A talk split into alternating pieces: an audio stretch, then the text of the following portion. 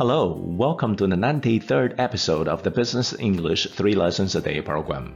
I'm your host, Dr. James Ma. Today is August 28, 2020. Lesson 1 Maturity. Maturity is the end date of a bond contract when investors of the bond will receive the last coupon payment and the par value. In comparison, the end date for an option or futures contract is called the expiration date. Here are some examples.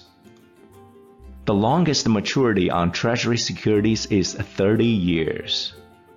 The longest maturity on Treasury securities is 30 years. YTM of a bond measures the annualized return from the date of purchase all the way to maturity. YTM of a bond measures the annualized return from the date of purchase all the way to maturity. Lesson 2 Expiration Expiration date is the date when an option contract or futures contract ends.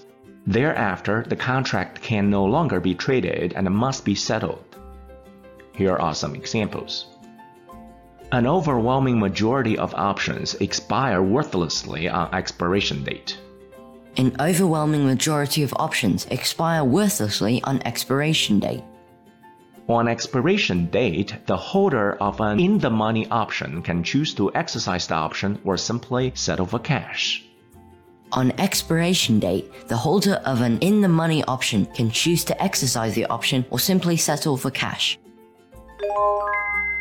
Lesson 3 P&L P slash L, pronounced as P&L, is the acronym for profit and loss. P&L measures an account's net gain or loss over a certain period of time, such as a day, a week, a month, a year, etc. Here are some examples. The P&L of a futures trading account is calculated at the end of each day. The P&L of a futures trading account is calculated at the end of each day.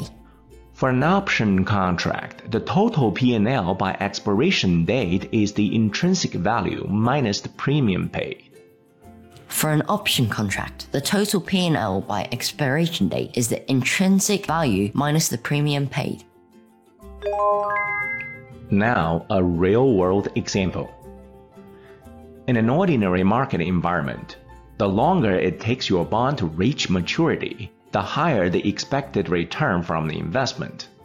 Likewise, the lower the credit quality of the entity, otherwise known as the ability for it to repay the debt, the more income you may generate. Longer maturities typically incorporate more unknowns, so investors need to be compensated with additional yield, says Jim Barnes, Director of Fixed Income at Bryn Mawr Trust Company in Berwyn, Pennsylvania. Do you know? The longest maturity on Treasury securities is 30 years. For some strange reason, the Treasury Department announced in October 2001 that the department was going to cancel the 30 year bond. This left the 10 year T note to be the longest Treasury security from 2001 to 2006. The absence of longer-term Treasury securities caused an uproar with market participants and eventually forced the Treasury Department to change their mind and reintroduce the 30-year T-bond in February 2006. Earlier this year in May, Treasury Department announced that the 20-year T-bond would be reintroduced, 34 years after it was eliminated in 1986.